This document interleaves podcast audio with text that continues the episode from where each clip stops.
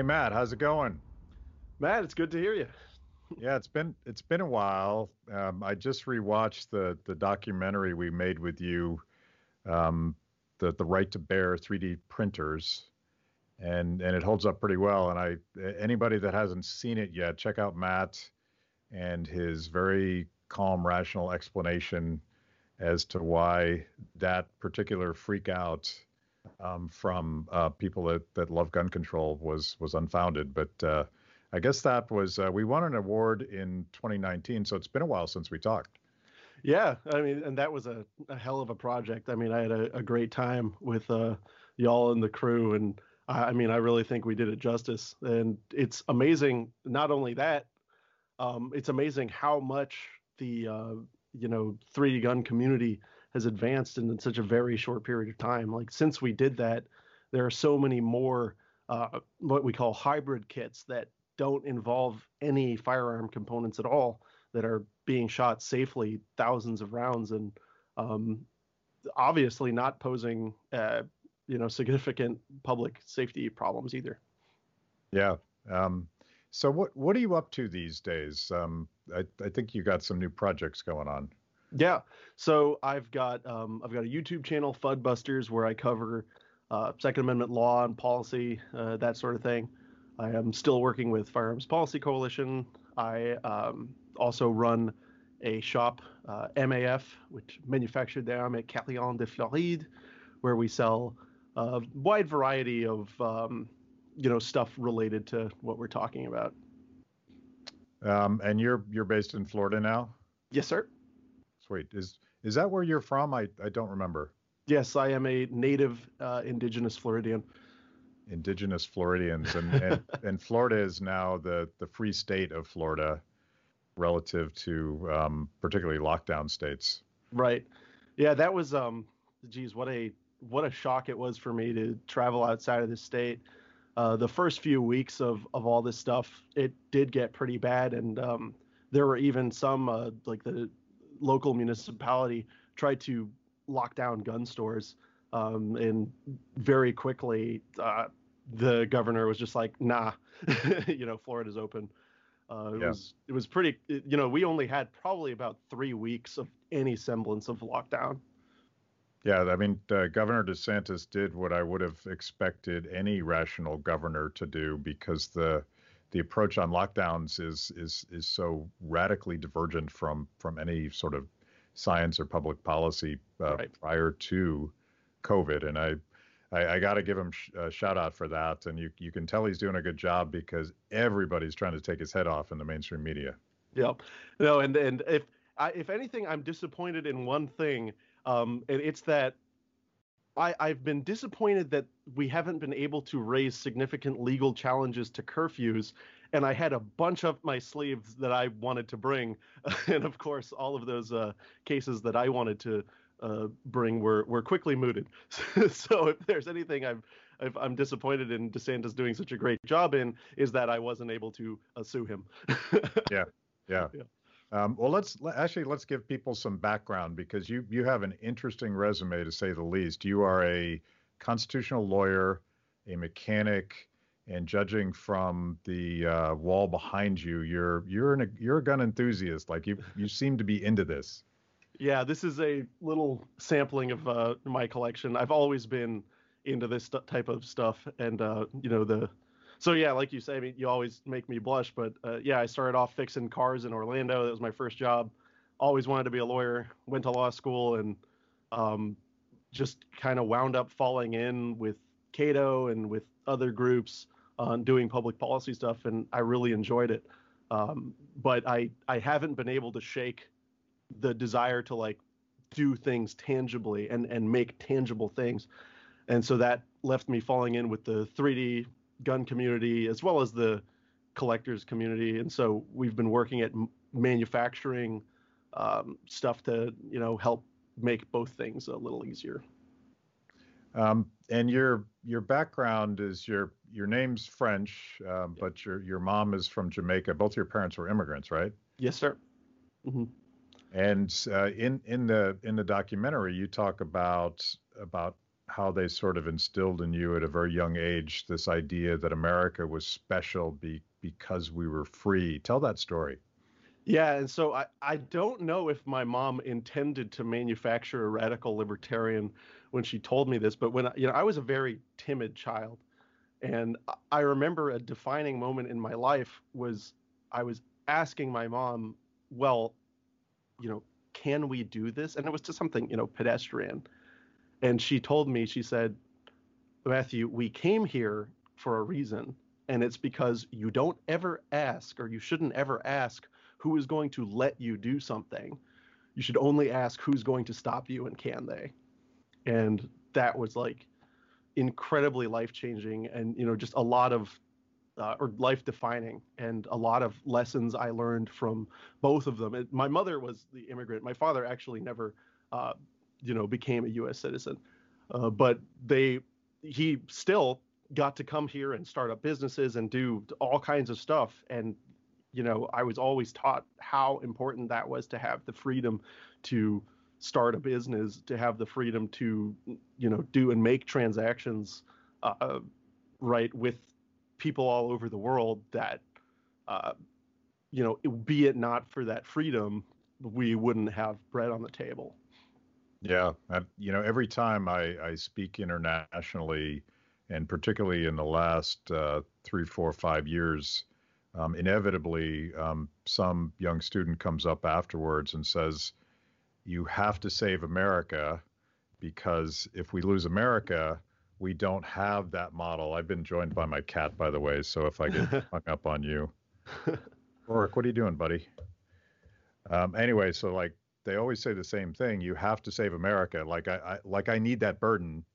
Um, because um, no matter where I go in the world, people still people that love freedom still look to America as a model, and I, I feel like we're we're losing that that ethos here, and it's it's it's a thousand cuts and like lockdowns I never anticipated. But um, today I want to talk about about the ongoing, never-ending efforts to take away what you describe as a civil liberty, our right to defend ourselves, our right to to own um, guns. And uh, and I wanted to start by like obviously the Obama administration and the Democrats who have taken over Congress have all sorts of plans for us, um, at least for our guns. But uh, first of all, what's what's your what's your assessment of of the Trump years? Was it was it good for gun freedom or was it a mixed bag? So, and, and it's interesting. Um, and uh, I, you had a funny slip up. You said the Obama administration. I know it's ah. it's it's it's hard to uh, uh, keep them separate, right? Uh, but so in the Obama administration, uh, you know, it was. So I, that's how I like to talk about the Trump administration is coming from like talking about the Obama administration first. And when you look at both of them at the end of the day, it's hard not to notice that the Obama administration was on net liberalizing for gun rights. And you can't say the same thing about the Trump administration. Um, on net, I think the Trump administration was restrictive for the right to keep and bear arms. Uh, of course, there's naturally the bump stock thing, um, and and there was push and pull on the 3D printing sphere. So you could attribute those early DOJ actions against gun printing to Obama, and in which case, if you do, it kind of tilts the scales the other direction. Uh, but I think that and I actually was fortunate enough to sit down with some people in the Trump administration in the very early days, and I explained I was like, this is a list of all of the stuff you could do with just the stroke of a pen, right? Perhaps not legitimately, but legitimately now, right? In in terms of actions that are done every single day, that would dramatically improve quality of life for gun owners. And the thing I really focused to them was importation Right. We've had significant restrictions on the ability to import affordable firearms over the past couple um, of administrations, and it's kind of just got flown the, under the radar. But while it's happened, it's driven the price of firearms up tremendously. And these guys, these representatives, like looked blown away. They had no idea, and so I kind of got excited. And then I go, when well, what actually winds up happening? Trump administration actually cracks down even further on imports from Eastern Europe. Uh, so, and again, in the price, and what we could actually observe from the Trump administration is driving the price of AK derivatives, which, in my opinion, are some of the most effective firearms that American could ever ask for, up about 20 to 30 percent, which is significant. Yeah. So, uh, you know, it's to compare what the plans of the Biden administration are. It's kind of like you, you know there is no gold standard at this point because it seems to have been from a you know presidential presidential perspective a one-way ratchet for the last 40 years so um, let's go back to bump stocks for just a just a minute and that was uh, that was a an executive action in reaction to the the mass shooting right. in Las Vegas and and that was just the Justice Department deciding to ban them under the uh, whatever the Machine Act, the, Machine the National Act. Firearms Act. Yeah. Yep. Explain explain what they did, and and I guess the the courts just kicked it out or something. So they kicked the ball a few times. It's actually really interesting what happened with the bump stock thing. But so the NFA is actually, in my opinion, one of the most horrible gun laws that we've had. Um, it was purportedly in response to, you know, organized crime which naturally wouldn't have happened but for uh, prohibition of alcohol, right?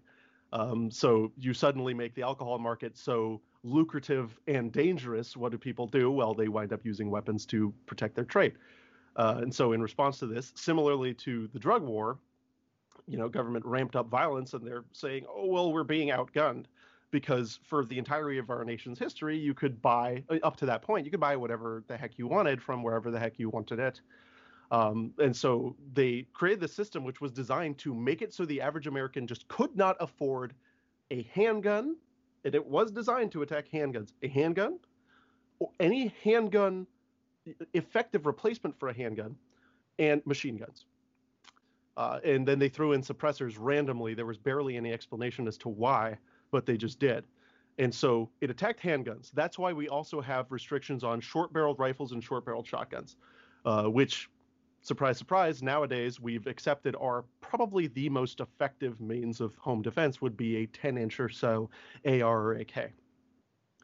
So they did this. They imposed a $200 tax on the registration of any such item. That in today's money was about $3,500, which you just, you know, I would not be able to afford. that, you know, uh, eventually they took handguns off. There was all this backdoor dealing they took handguns off, but they left on the things that were designed to prevent a end run around the handgun ban, which is fascinating. But we all remember it most for the machine gun ban. So fast forward to the bump stock days. DOJ just decides, well, we got to get rid of these bump stocks. So what'll we do? Well, we'll just call them machine guns, uh, which the you know the law defines machine gun pretty clearly it's a weapon that shoots more than one shot per single function of the trigger without manually reloading. And a bump stock kind of flo- has the weapon flop around, which enables the user to kind of push it forward and keep it bouncing off your trigger. So there's actually uh, a lot of functions of the trigger going on, but they kind of just threw up their hands and said, it's a machine gun. This is obviously not kosher, but all of the courts and cases were brought all across the country in various courts of um, in various federal circuits and they all kind of went in different directions the doj was explicitly not asking for chevron deference and yet still some courts insisted on applying chevron deference which is basically uh, it basically stands for the prep, um, proposition that if the government interprets a vague statute whatever the government's interpretation is gets significant deference. Uh, otherwise, courts just kind of bought the definition. Um, and this kind of goes with a theme in uh, gun jurisprudence where wherever there is you know a significant constitutional question it will receive actual scrutiny unless it involves guns. Uh, and that is doubly so if it involves black guns and triply so if it involves guns that go rat-a-tat and uh, that just there there seems to be no other explanation for the way they went all over the place. Of course, there were recently developments in the bump stock ban in the Sixth Circuit that may be pushing the other direction. But aside from that, it has just been uh, kind of the judiciary stepping aside from their role in actually saying what the law is and just doing deference to what they perceive is something that you know the public is against. So I was thinking about this. I was reading a piece you just wrote on assault weapons, and I definitely want to get in right. to, to some of your oh, work on but that. But before you do that, let sure. me just say something very clearly because a lot of people think, and one of the reasons that this bump stock thing went through is everybody says, and Biden has said it on camera multiple times. He said, well, machine guns are just illegal, right? You can't own machine guns. If that's the case, why aren't I in jail? I've got one right here. I've got a few. They are not illegal. And even when they passed the NFA, they knew and they openly said, we can't just ban machine guns, right? That would be unconstitutional. The process for an individual to acquire and own a machine gun is incredibly annoying, but don't let somebody sit there and tell you that machine guns are illegal. That is not the case. Any person who is not prohibited from owning a firearm and is not prohibited under their state law can own a machine gun. It is just preposterously difficult. Yeah. It, and you, you point out something that I never ever thought thought about, but the, the sort of trade restrictionism of the Trump administration effectively was gun control because, right. and, and you talk about this a lot on assault weapons.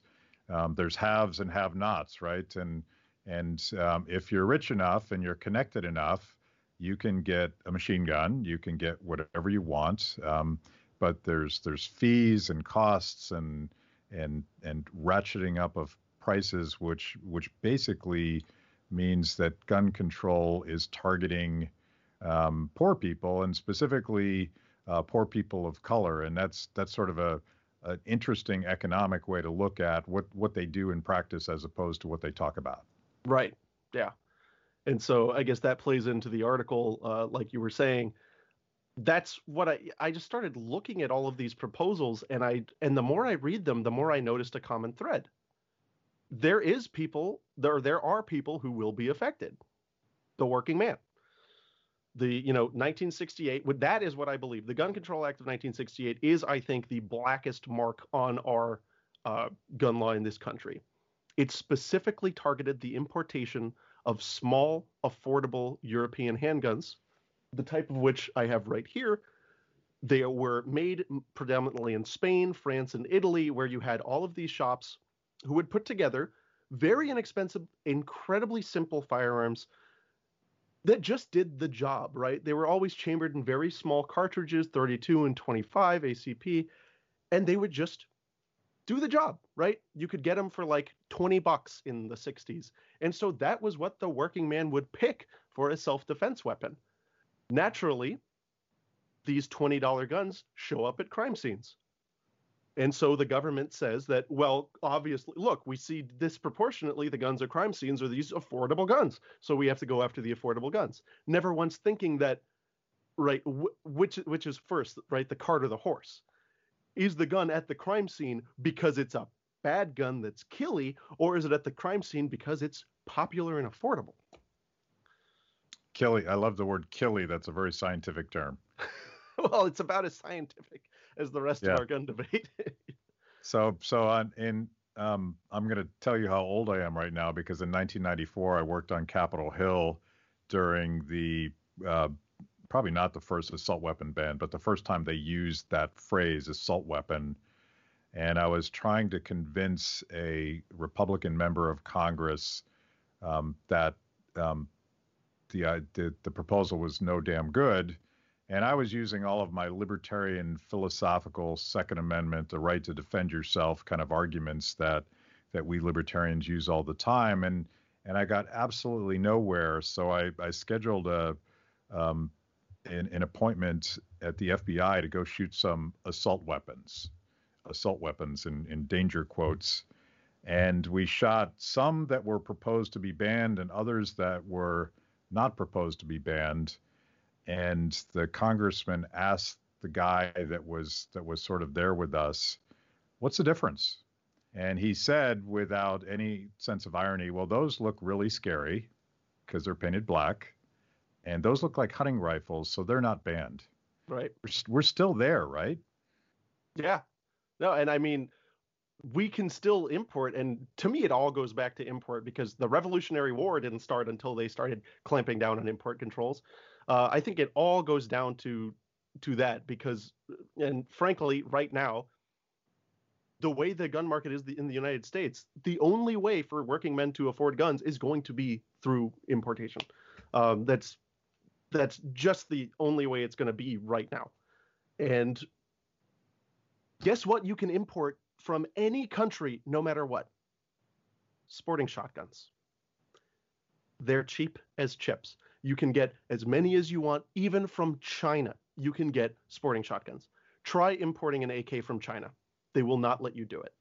And it is because of this fixation with hunting and sport shooting, which last time I checked, there was no white to be seen anywhere in our founding documents. And I kind of think it's profoundly ironic too, because if you look at the use of arms across of American history, the most heavily restricted use of arms would be hunting, right? Where else do we tolerate saying, oh, well, you can only put two rounds in the mag, and if it's a Thursday, you can't use that gun, it has to be this, right?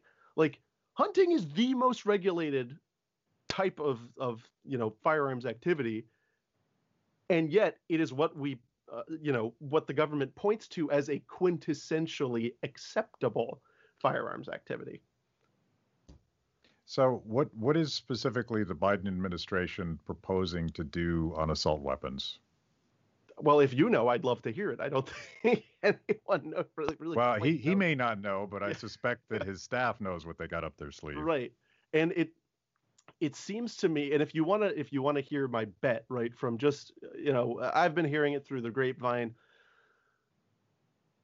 The thing I'm, I, I expect is the thing that they always do.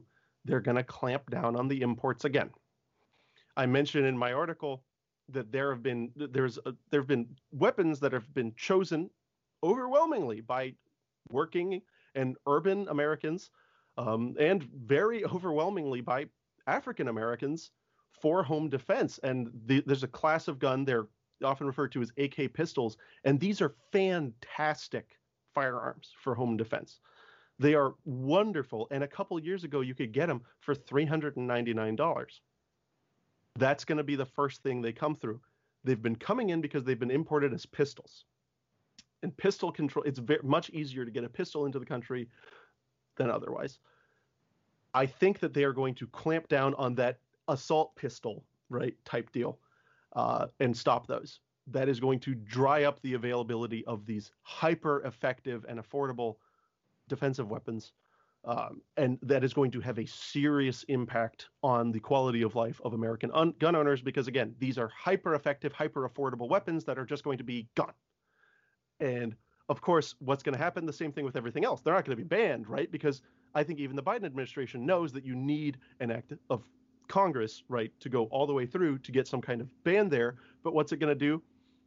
Well, it's going to turn these into pre-ban guns, and then suddenly they're going to be a thousand, two thousand, three thousand dollars, and that's not hyperbole. We can see that with what happened in uh, '89. There were all cheap Chinese AKs and other guns coming in. You can get them for $299 at the time. Right now, they're trading hands for three to four thousand. All it did is turn it from a working man's effective tool to a, you know, luxury collector toy. Yeah, it, I I never really thought about that, but that that is a total. First of all, it sounds like something you can do tragically through executive action, right? Like yes. we don't there don't seems to be very few limits, particularly when it comes to trade, and uh, Trump sort of ran rampant with that stuff. Um, so what's to stop the Biden administration from doing it? But it's also an end run around the Second Amendment, I suppose, right? Right. Well, it's also not very sexy, right? Because uh, you know how many um, of the like you know traditional red meat 2A supporters are you going to get to say no? I want guns from China, right? they're not going to say it. Uh, right. Uh, they're not going to say I want to import more guns. No, they're going to. They they might not even know. I know plenty of people that have these handguns that are made in Croatia, and the company is very, you know, quiet about that. Um, because you know, if you look at all their marketing, right, it all looks so American. They probably don't even know that they are the beneficiary of you know international trade so when you say and when when all you can say is oh biden clamps down on guns from the former soviet states right and communist countries how many red blood you know red meat 2a guys are going to start frothing about it?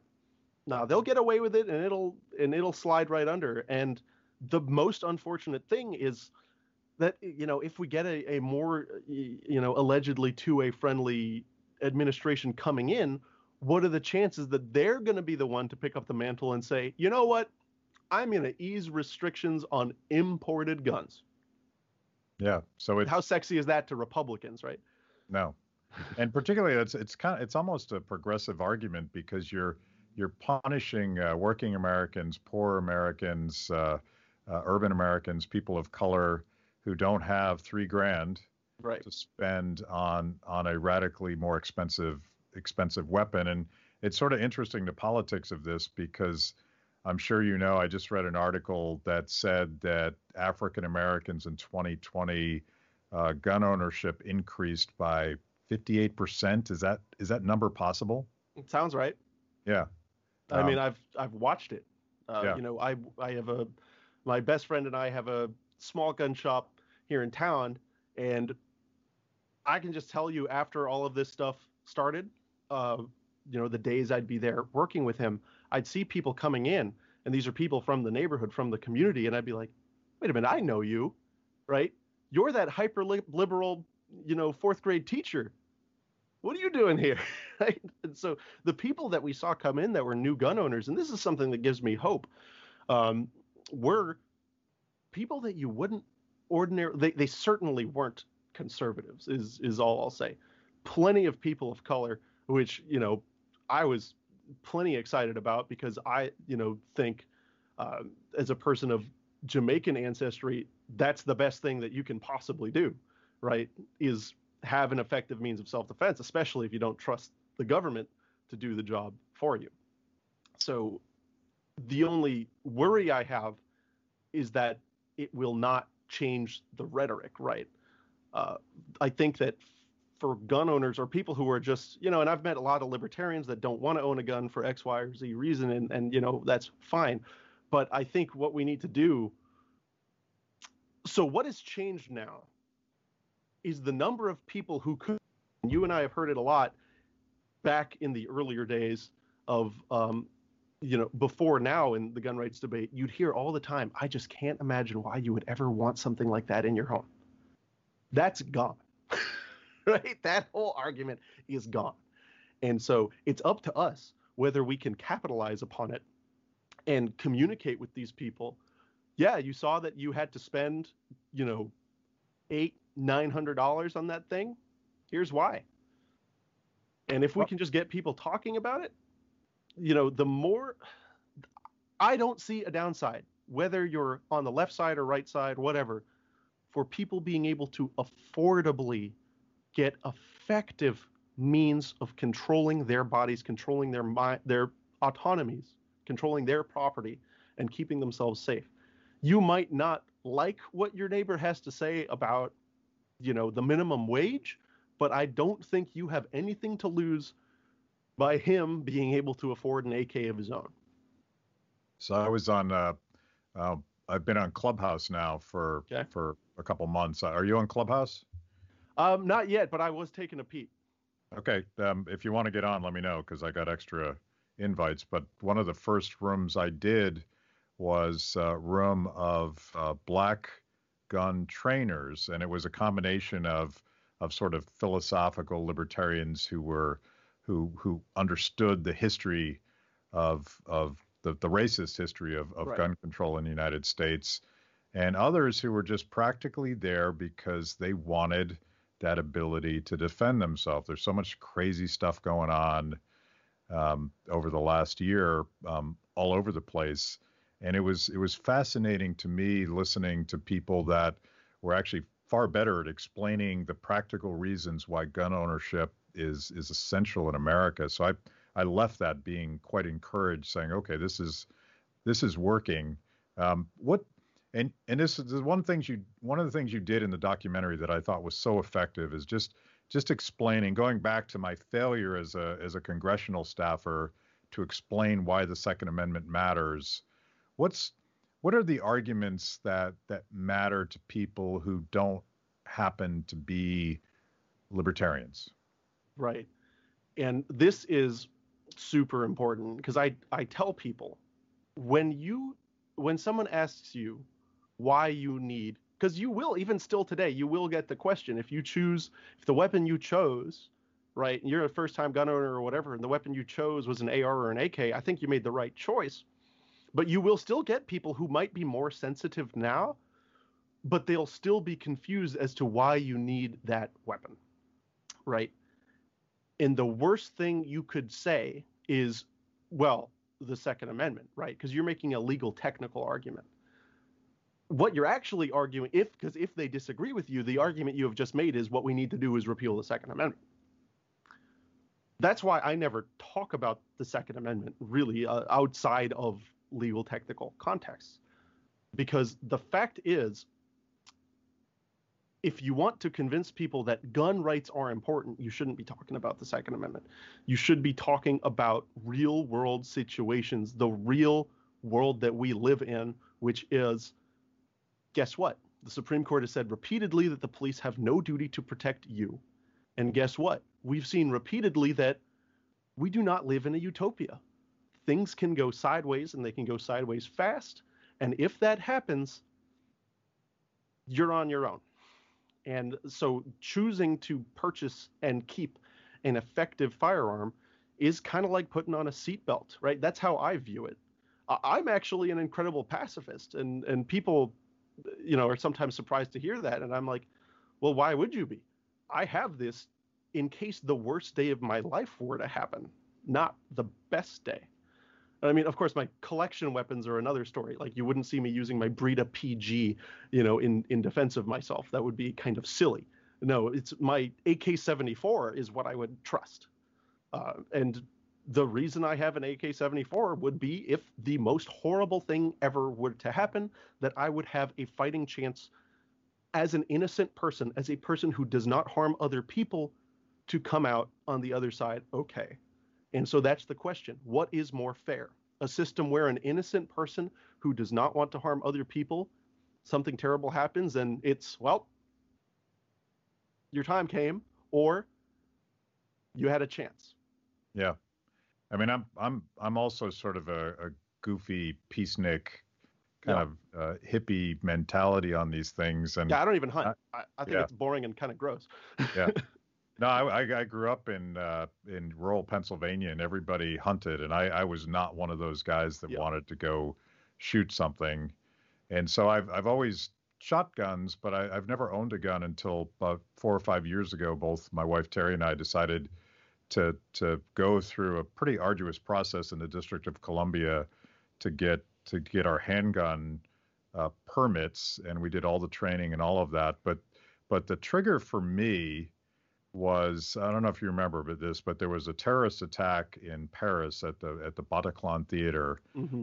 A band called the Eagles of Death Metal. I happened to be into the band, which I think really personalized it. But just um, these guys came in and just slaughtered everybody. And it it resonated with me in a sense that I actually felt guilty being a gun rights person philosophically, but almost like free riding on on the um, vague belief that that someone else would take that responsibility of of personal defense. So we we got into it for for personal security reasons. I'm I'm not even slightly interested in in any sort of like engagement. That would that would be a nightmare scenario for me. But but I felt I felt an individual responsibility to defend my family and if it comes down to it, my community.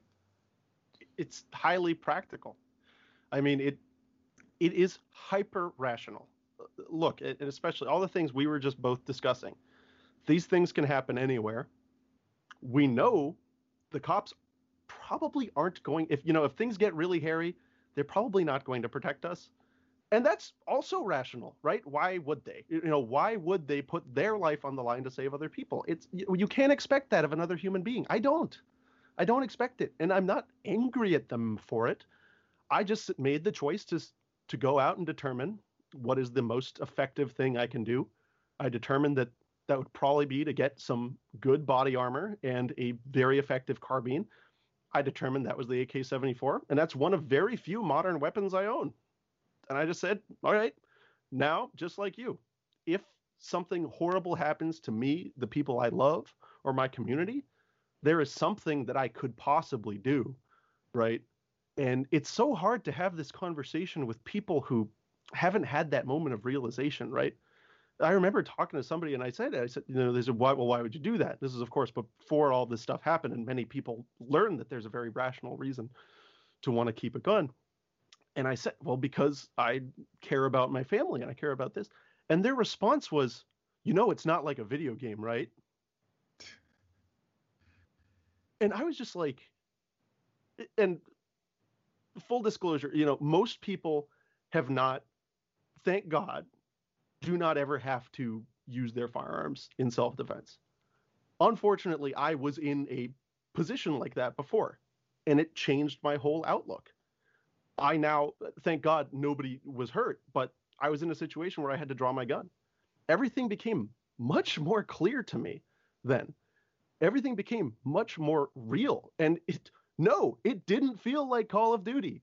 It sucked, right? Yeah. But it was real. And I learned that it's not up to me. It's up to the people around me, right? It, it and any of them can go wrong at any moment. It's it's like so that's that's a thing I guess that if you are somebody who's on the fence or or kind of think it's weird that you know I would choose to you know own body armor or a weapon, I, I guess just know that I don't think it's fun or it's cool. I think that it's horrible and ugly and that if just something were to happen i just i want to be okay and i want the people i love to be okay. And you know if you have to make that choice it's a serious choice.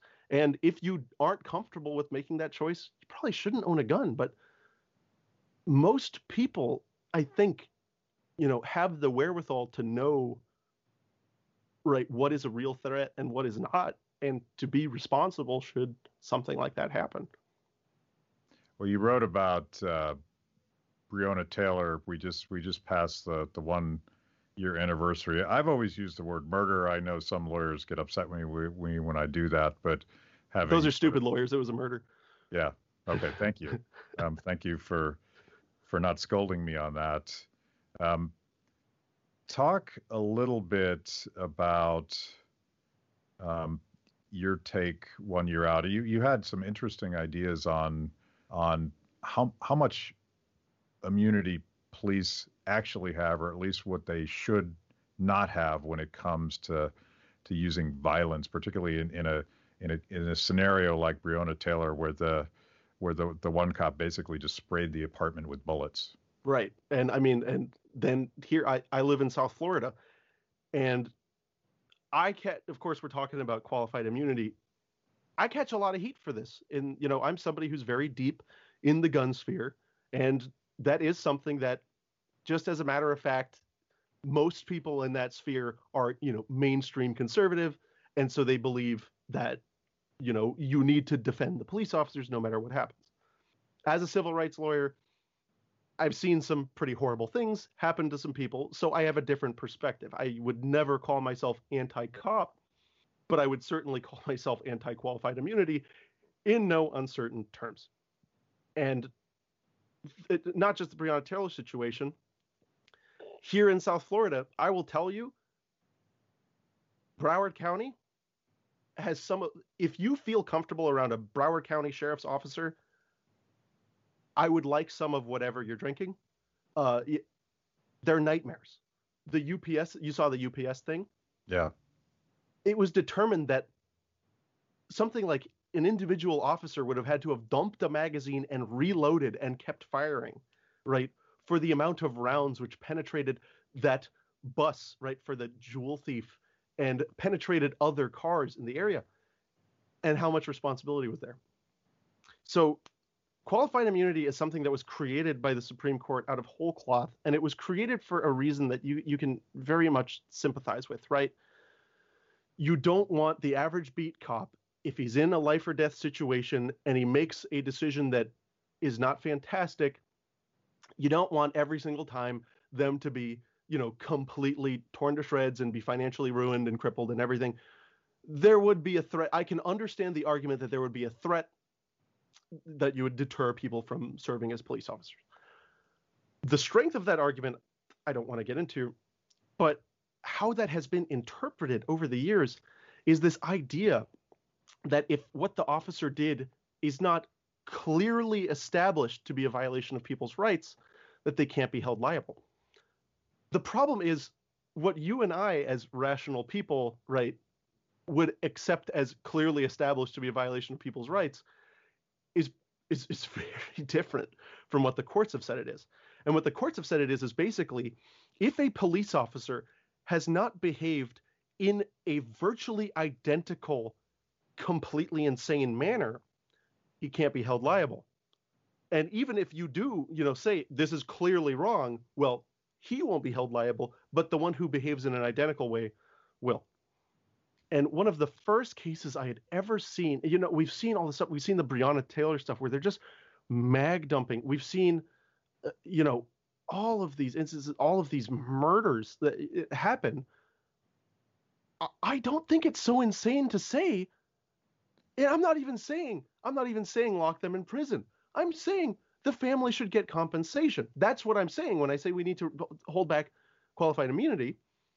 And we get such a vicious backlash, such an aggressive backlash to that, where it's if something like one of the first cases, and, and Clark Neily is a friend of mine. He's still at Cato. He's one of the best writers on qualified immunity. And he and I talked.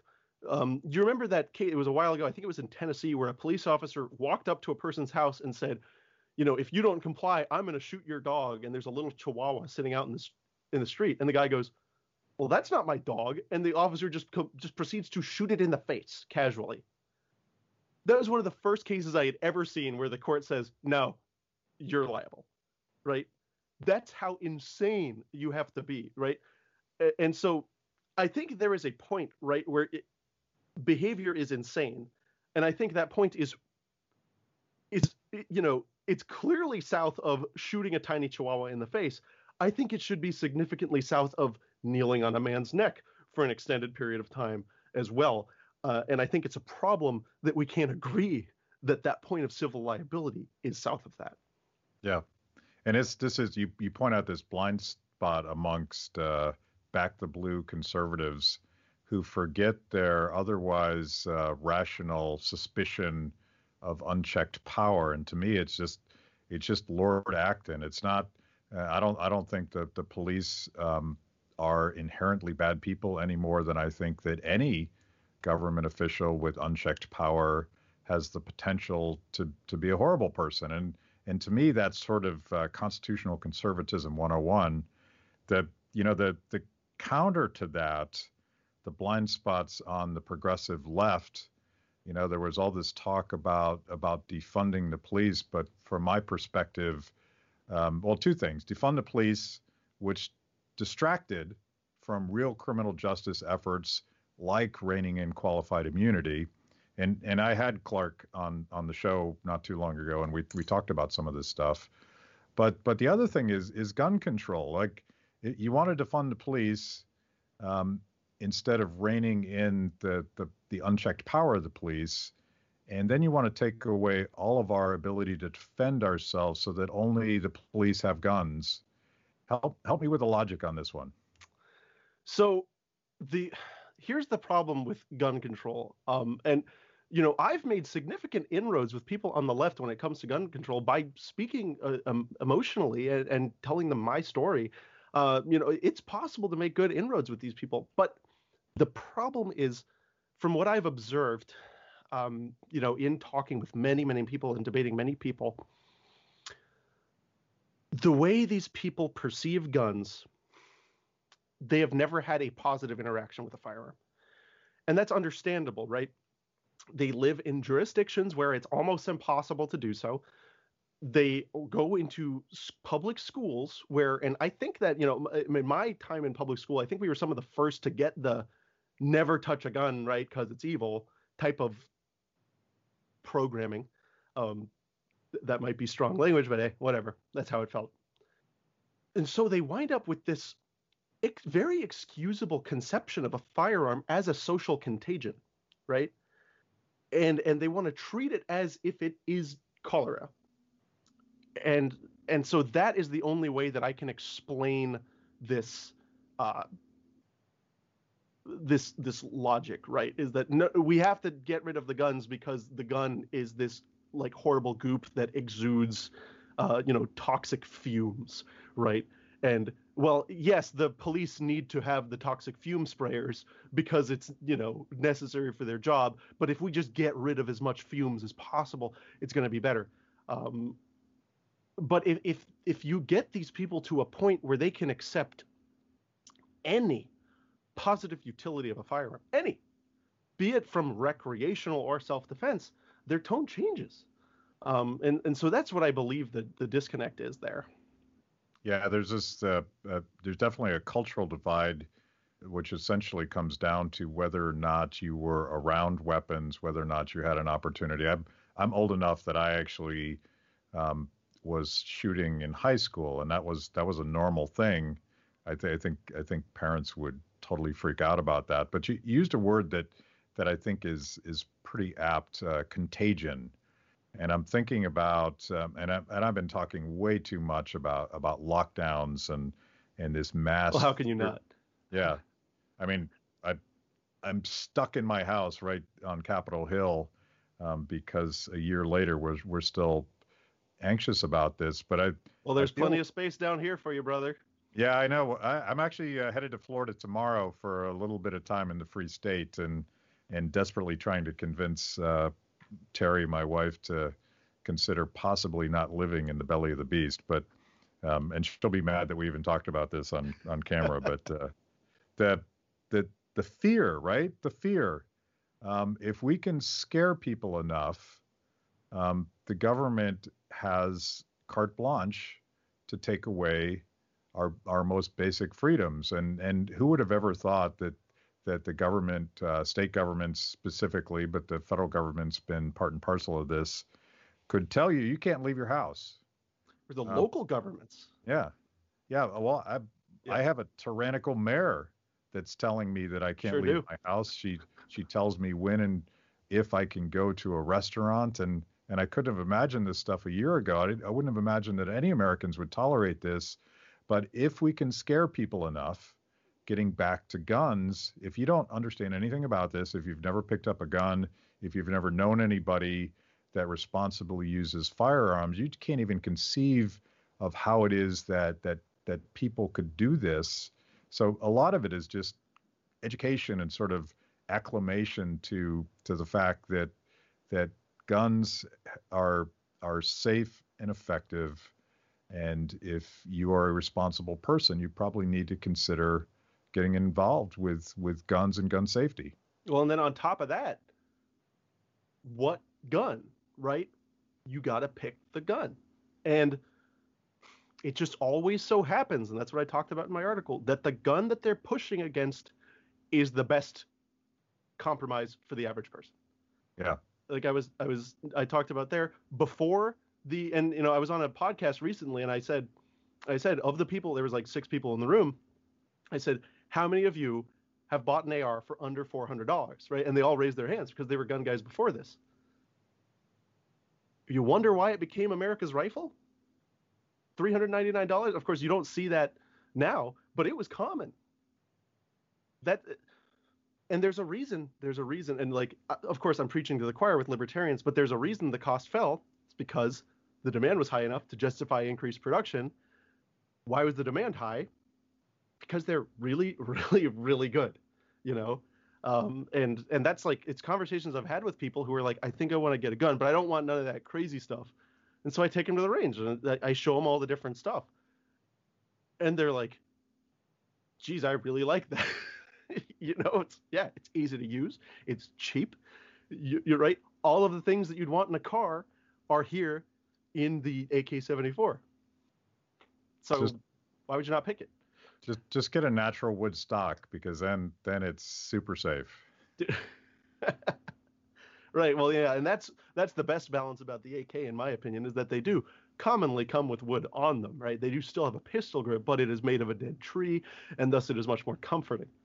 yeah. Yeah. So um, let's uh, let's let's repeat just one more time um, where we can find out more about what you're doing because I I do think that your work is is is a very easy and accessible way for for people that are interested in sort of learning the facts on all this stuff to figure it out. Give us give us some uh, addresses and stuff. Right on, thank you. And I feel the same way about your program, and that's why I watch it all the time. Uh, so my channel that's focused on gun content is Fudd Busters, F-U-D-D Busters. It's kind of a play on words um, that uh, in the gun community we refer to these, you know, hunting types as Fudds. Uh, yeah. But yeah, you can find that on YouTube and all of the other social media. Um, as for my personal content more broadly, I'm at M A T T L A at law, Matt Law at law, and you can find that on all of your favorite social medias. Cool. Good good to catch up, man. Likewise, great to see you. That was amazing. Where can I get more content just like that? It's a great question. You're clearly a discerning consumer of the best content. Make sure to like the video, subscribe, and click the bell. And if you're consuming podcasts, go to Apple, Stitcher, anywhere you get them. I'm in. Kibbe on Liberty, honest conversations with interesting people.